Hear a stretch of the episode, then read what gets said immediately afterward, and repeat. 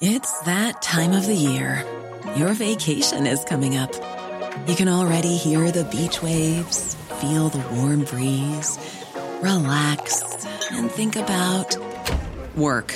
You really, really want it all to work out while you're away. Monday.com gives you and the team that peace of mind.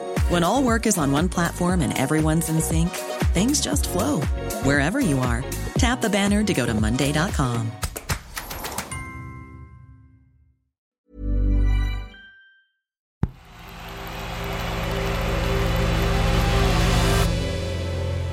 The Playmaker.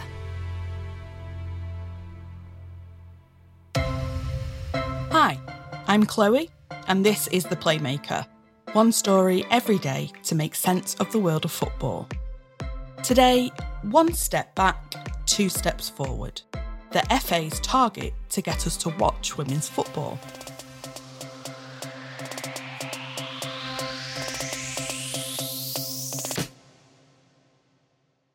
The international break is not always popular with football fans. While the Premier League and Championship are paused so players can represent their national teams, international football doesn't always provide the same level of excitement. With that in mind, the Women's Super League invited fans to watch one of their games at the weekend. On Saturday, the BBC broadcast Tottenham versus Arsenal, while Sky showed two live games on Sunday. It was given a title Women's Football Weekend. Here comes the corner. It's towards Miedema! Arsenal! Fire back!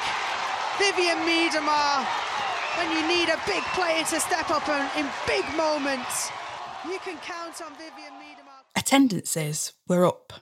Both Manchester City and Aston Villa registered their biggest crowds of the season, while the North London derby, Spurs versus Arsenal, attracted almost 3,000 fans.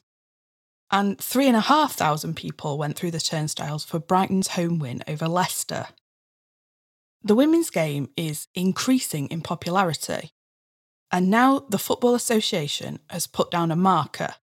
They want to see crowds of 6,000 within the next three years. Flo Lloyd Hughes is a women's football writer and broadcaster she appears on the BBC, writes for The Guardian, and appears on various podcasts. And she's a prominent member of the organisation Women in Football. So, what does she think of the FA's target figure of 6,000? I think 6,000 is an achievable number. I think, especially when you look at how things were trending before the pandemic, things were looking really good. Um, I think there were a few core clubs whose attendances were going really, really strong. Um, Arsenal, Boreham Wood, really consistent at Chelsea, and Chelsea at Kingsmeadow especially, like sold out a few times, consistently bringing in over sort of 4,000 fans. Women's football has gone from being broadcast with a single camera on the FA player to be given the full works with Sky and the BBC. Consequently, there are many who are seeing the women's game through a different lens this season. But will TV coverage discourage people from going to matches? So I think it's just about building those habits again, really. I think it's about making it that match day experience one that you can't miss and saying yes it's great to have the coverage at home but if you still want the best experience that is about coming through the door but how achievable is the target 6000 is more than the average attendance in league 2 that stands at almost 4700 and it's less than the average of 9,500 in League One. Yet, as Flo pointed out, the WSL can boast some of the biggest names in women's football. I also think there's a unique aspect of women's football, which is that sort of sense of community, which I think is brilliant, but also that sort of player access. You know, players will hang around long after full time to sign autographs, to take pictures, things like that. Hey, it's Danny Pellegrino from Everything Iconic. Ready to upgrade your style game without blowing your budget? Check out Quince. They've got all the good stuff shirts and polos, activewear, and fine leather goods, all at 50 to 80% less than other high end brands. And the best part?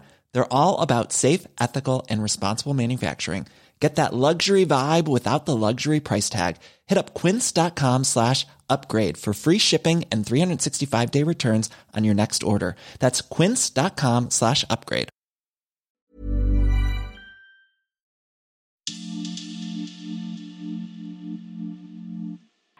The FA know that they have to be proactive if they are to raise attendances. To an extent, the situation is catch 22. You can't improve the atmosphere without increasing attendances, but you can't increase attendances without a better atmosphere. It's not a vastly different picture in other domestic leagues. In the USA, crowds are around the 5,000 mark, although the Portland Thorns, who are at the top of the table, have around 14,000 coming through the doors for every match. In France's top league, crowds can be as low as 300. Lyon have built a decent following with attendances of 4,500, but overall, the league averages just 1,000 fans. The exception seems to be the long established US women's national team, who in 2019 averaged more than 25,000 fans, more than the men's team. In the UK, however, there's always going to be competition with the men's game, especially when you can watch so many Premier League games over the weekend, and the furthest you travel is reaching for the remote. As Flo explains, getting the kick-off times right is a work in progress. I think the WSL for the past, you know, 10 years it's been running, I don't think they've found that sweet spot with kick-off times because it's like whether it's Saturday or Sunday, there's always going to be something that is going to have to compete with, whether it's men's football games or grassroots football. And a lot of people that will want to go watch women's football will be playing football when the games are on. But while there will always be obstacles to overcome, there are many reasons to be optimistic about reaching the 6,000 target. There's even hope of exceeding it. I think we will see some teams definitely pulling in more than that. Arsenal, Chelsea, yeah, I have no no fears about how much they could they could attract. I think perhaps it will be tougher for some of the other sides to build um, to build those those crowds. But I certainly think, yeah, they, they, there could be a time where you know in three years where we exceed that six thousand. The FA say that the natural dip in attendances due to enhanced TV coverage will eventually lead to increased awareness of the women's game, which will in turn tempt people onto the terraces. It's the one step back to take two steps forward approach. We will have to wait a couple of years to see whether it's worked.